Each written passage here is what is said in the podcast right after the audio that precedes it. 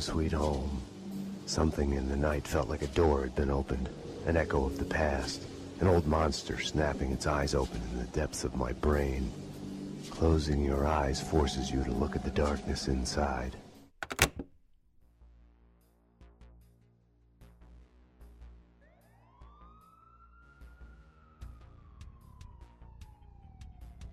بریتانیا، ژاپن و آمریکا از جمله ملل پیشگام در صنعت گیمینگ بودند. صنعتی که تخیل، معما، مبارزه، آینده، گذشته و وحشت رو گرده هم میاره و بعضی مواقع می‌تونه به اندازه تجربیات واقعی زندگی تاثیرگذار و مهم باشه. از اوایل پیدایش این صنعت تا الان ملل مختلفی به تولید و توسعه این صنعت روی آوردن. اما 20 سال پیش یه گروه از هنرمندان فنلاندی تصمیم گرفتن تا علیرغم تمام محدودیت ها و مشکلات خودشون مرزهای این صنعت رو جابجا کنن.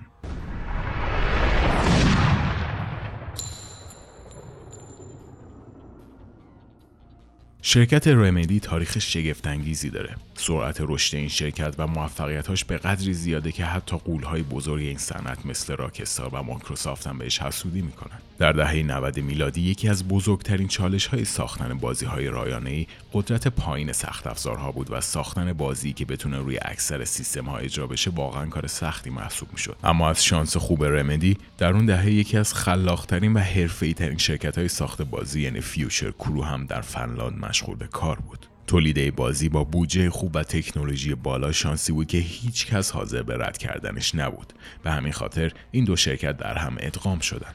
اولین نتیجه این همکاری بازی به اسم Death Rally یا رالی مرگ بود که در سال 1996 منتشر شد و در اون زمان موفقیت های خیلی زیادی کسب کرد. موفقیت این بازی توجه اسکات میلر و جورج بروسارد رو به سمت Remedy کشوند. اسکات میلر مؤسس شرکت Apogee Entertainment بود که در اون سالها با ساخت Duke Nukem و موفقیت های بیشمارش سر زبون ها افتاده بود. Remedy که حالا شرکت بزرگی مثل Apogee رو پشت سرش داشت برای پروژه بعدیش سه پیشنهاد رو رو کرد. اولیش یه بازی racing در سبک رالی مرگ بود. دومی هم یه بازی علمی تخیلی فضایی بود و آخریش هم یه بازی اکشن به اسم Dark Justice بود که در آینده نزدیک رخ می‌داد و درباره مبارزات پلیس با دلالان مواد مخدر بود.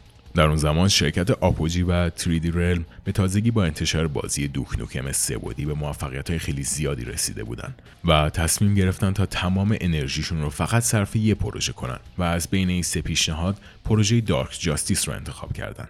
در اون دوران تازه اسم Tomb Raider بر سر زبون ها افتاده بود و جدای از نوآوری های بی‌نظیر این بازی شخصیت اولش یعنی لارا کرافت هم به شدت بین جامعه گیمرها محبوب شده بود. به همین دلیل اسکات میلر به شدت روی ساخت یک شخصیت خاص و منحصر به فرد برای پروژه بعدیش اصرار داشت. در نتیجه تصمیم بر این شد تا Dark Justice یه بازی اکشن سه‌بعدی باشه و اسم بازی هم مثل عنوان Duke Nukem از روی شخصیت اول بازی برداشته بشه.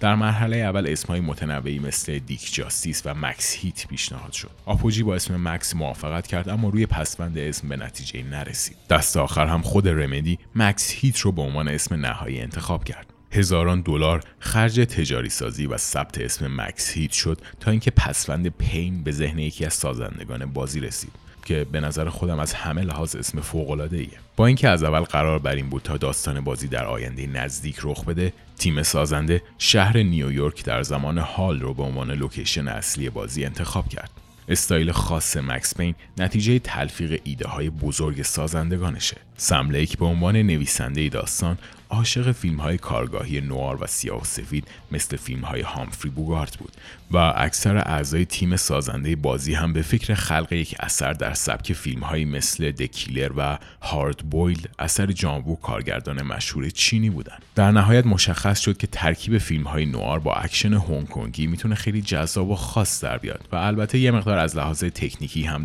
سرساز بشه. صحنه های slow motion یا به قول Remedy bullet time در اون زمان فقط داخل تعداد انگشت شماری از بازی ها به کار رفته بود و البته چشمانداز Remedy نسبت به این ویژگی خیلی خیلی فراتر از دوران خودش بود. در نتیجه پنج سال وقت صرف شد تا مشکلات برنامه نویسی و تکنیکی این روش به خوبی حل بشه. این بازی اولین بار در سال 1998 معرفی شد و در اون زمان از نظر به کار بردن تکنیک particle system واقعا شگفت انگیز بود. اما gameplay بازی مشکلات زیادی داشت چون Remedy مشغول امتحان کردن روش های مختلفی برای کنترل دوربین حرکت شلیک اسلحه و غیره بود که در نهایت طی این پنج سال تغییرات اساسی در سیستم بازی داد. برای افرادی که مطلع نیستن باید بگم که پارتیکل سیستم یا سامانه ذرات تکنیکیه که در بازی ها و کلا در دنیای گرافیک خیلی استفاده میشه و با استفاده ازش می‌تونیم تعداد خیلی زیادی از ذرات کوچیک رو تحت کنترل بگیریم و به هر ذره هم یک مدل سه‌بعدی نسبت بدیم. این کار به ما کمک می‌کنه تا افکت هایی رو تولید کنیم که در حالت عادی رندر گرفتنشون خیلی سخت یا نشدنیه.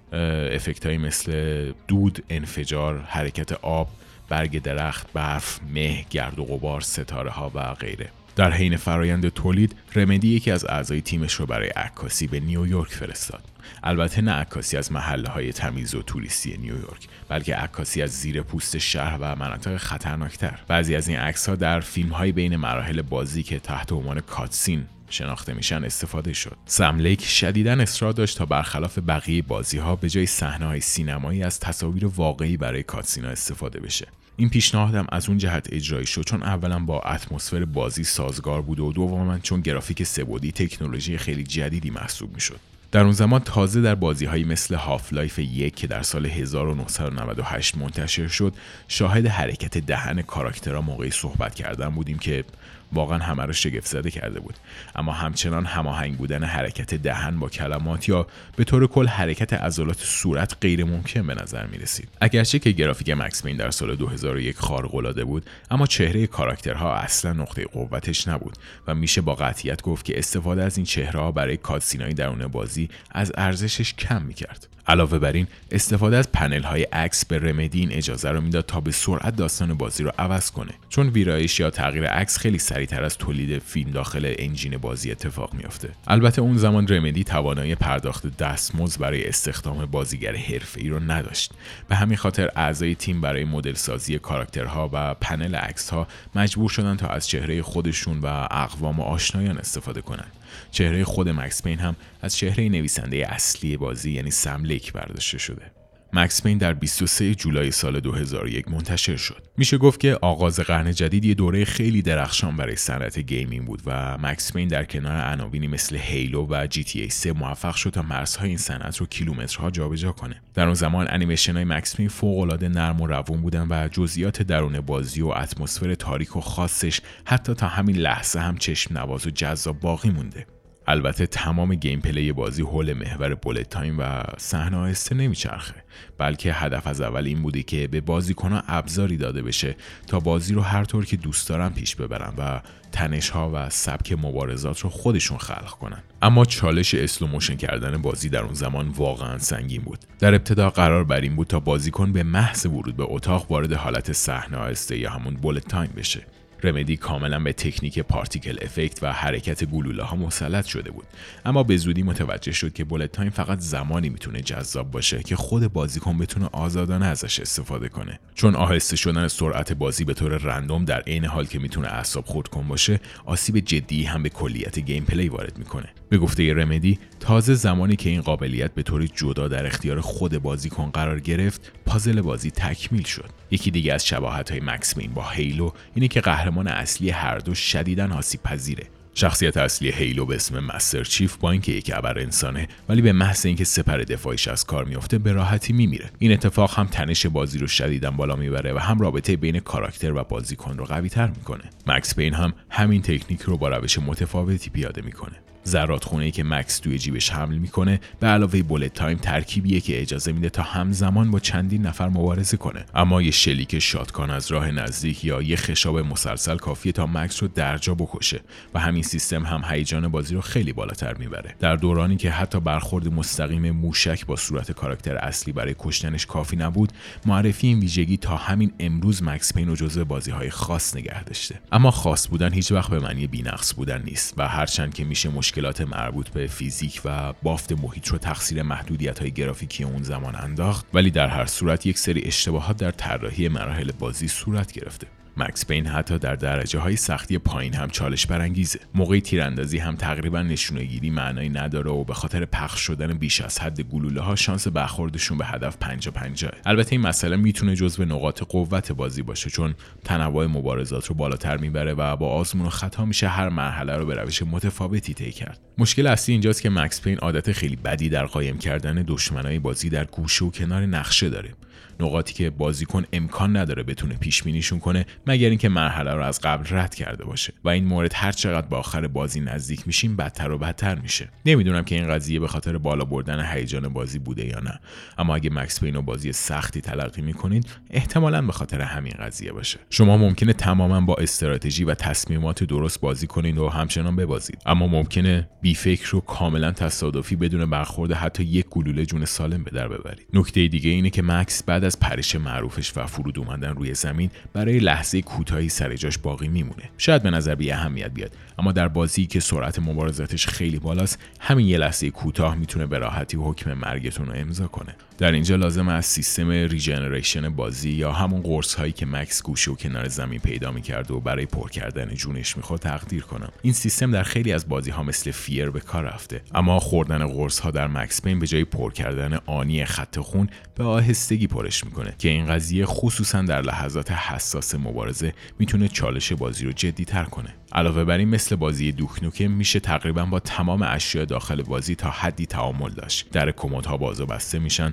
تلویزیون رو میشه خاموش و روشن کرد. شلیک کردن به جعبه ها پودرشون می‌کنه و حتی شلیک کردن به کپسول های آتش نشانی باعث نشتشون میشه. در نهایت نکات مثبت gameplay Max Payne خیلی بیشتر از نکات منفیشه و همچنان بعد از گذشت 20 سال درخشان و چالش برانگیز باقی مونده. Max Payne به عنوان یکی از پیشتازان اصلی روایت داستان در صنعت gaming محسوب میشه و این موضوع زمانی که عمیقتر به داستان بازی نگاه می‌کنیم و متوجه ساده بودنش میشیم عجیب به نظر میاد. توی این بازی برخلاف بازیهایی مثل BioShock یا Metal Gear خبری از پیچش های داستانی عجیب و غریب یا داستان مفهومی و گیج کننده نیست. داستان در مورد مردیه که تمام زندگیش رو یک شبه از دست داده و به دنبال انتقام گرفتن از مسببین این اتفاقه. اما زیرلایه های این داستان و نحوه روایتش اونو یه سر گردن از داستان های معمولی فراتر بردن. متاسفانه امروز ضعیفترین بخش داستان مربوط به روایت گرافیکی بازی میشه که خب البته هر بازی با گذشت زمان کم کم رنگ و رخش رو از دست میده و موضوع غریبی نیست. اتفاقا برعکس همین قضیه به ما نشون میده که تصمیم رمدی برای استفاده از پنل تصاویر چقدر کار درستی بوده.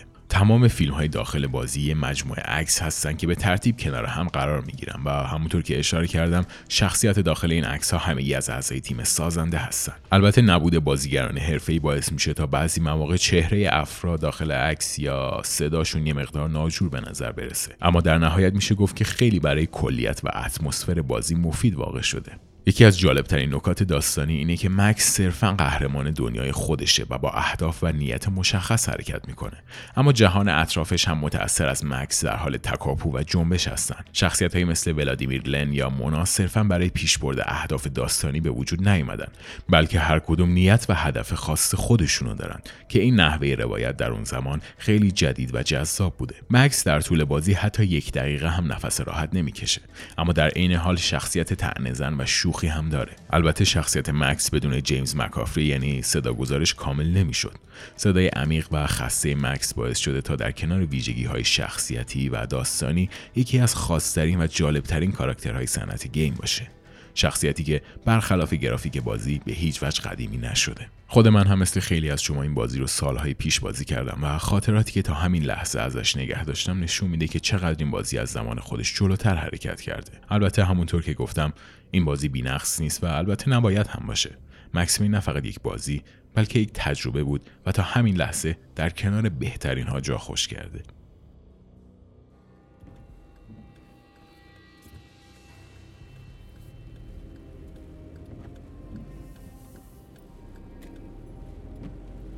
به محض اینکه از هتل اومدم بیرون متوجه شدم یکی داره تعقیبم می‌کنه.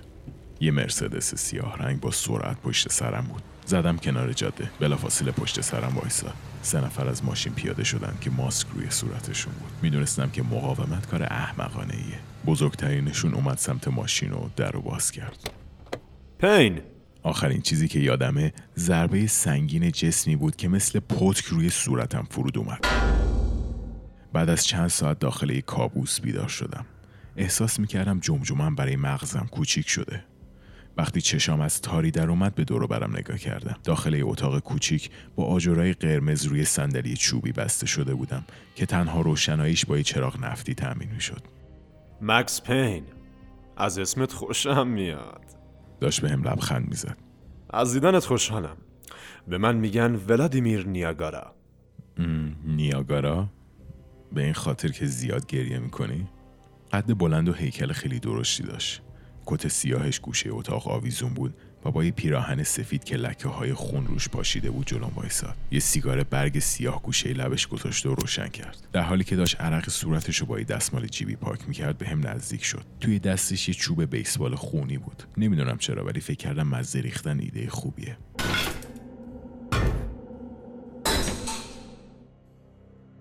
وینی اون پارچه آبو بیار. یادم بنداز دفعه دیگه بخندم. نمی‌دونم می‌دونی یا نه ولی من سرم شلوغه. اگه حسابی برای تصویه کردن داری برو ته نگران نباش. می‌دونی این چند روزه اسمت حسابی تو اخبار پیچیده؟ جانی مسلح و خطرناک نیویورک سیتی. می‌خوام بهت پیشنهادی بدم که نتونی ردش کنی. همیشه دلم می‌خواست این جمله رو بگم. من کاری نکردم برام پا پوش دوختن. ببین من کاری ندارم که کاری کردی یا نکردی. به خودت مربوطه. می‌خوای پیشنهادم رو بشنوی؟ گمونم چاره دیگه ای ندارم. خب این چند وقته پانچینلو دست کرده تو کار ما و کاسه کوزمون رو به هم ریخته. ولی الان یه مشکل بزرگتر داریم. یه یارویی به اسم بوریس دایم تو گروه ماست. یعنی بود. قبلا واسمون کار چاق می‌کرد. چند وقت پیش محموله بزرگ با یه کشتی به اسم شارون از روسیه واسمون فرستاده شد. منم بوریس رو گذاشتم به پای کشتی. الانم حرومزاده ورداشته خنجر زده به هممون از پشت. قرار شده محموله رو دو دستی تقدیم پانچینلو کنه. تمام کشتی پر از سلاحهای سنگین و فوق العاده قیمتیه. اگه پانچینلو دستش به محموله برسه اوضاع هممون حسابی خیت میشه. اگه بتونی کشتی رو برگردونی زیر پرچم ما و حساب این یارو دایم رو هم برسی منم کمکت می‌کنم تا دستاتو دور گردن پانچینلو برسونی. هستی یا نه؟ شاید اگه دستمو باز کنی و صورتم سالم مونده باشه بتونیم دوستای خوبی برای هم باشیم. ولادیمیر از آدم بدای کهنه‌کار این شهر بود که هنوز پایبند یه سری اخلاقیات بود و همین باعث می‌شد که تقریبا آدم خوبی باشه. هیچ کدوم از ما بیگناه نبودیم.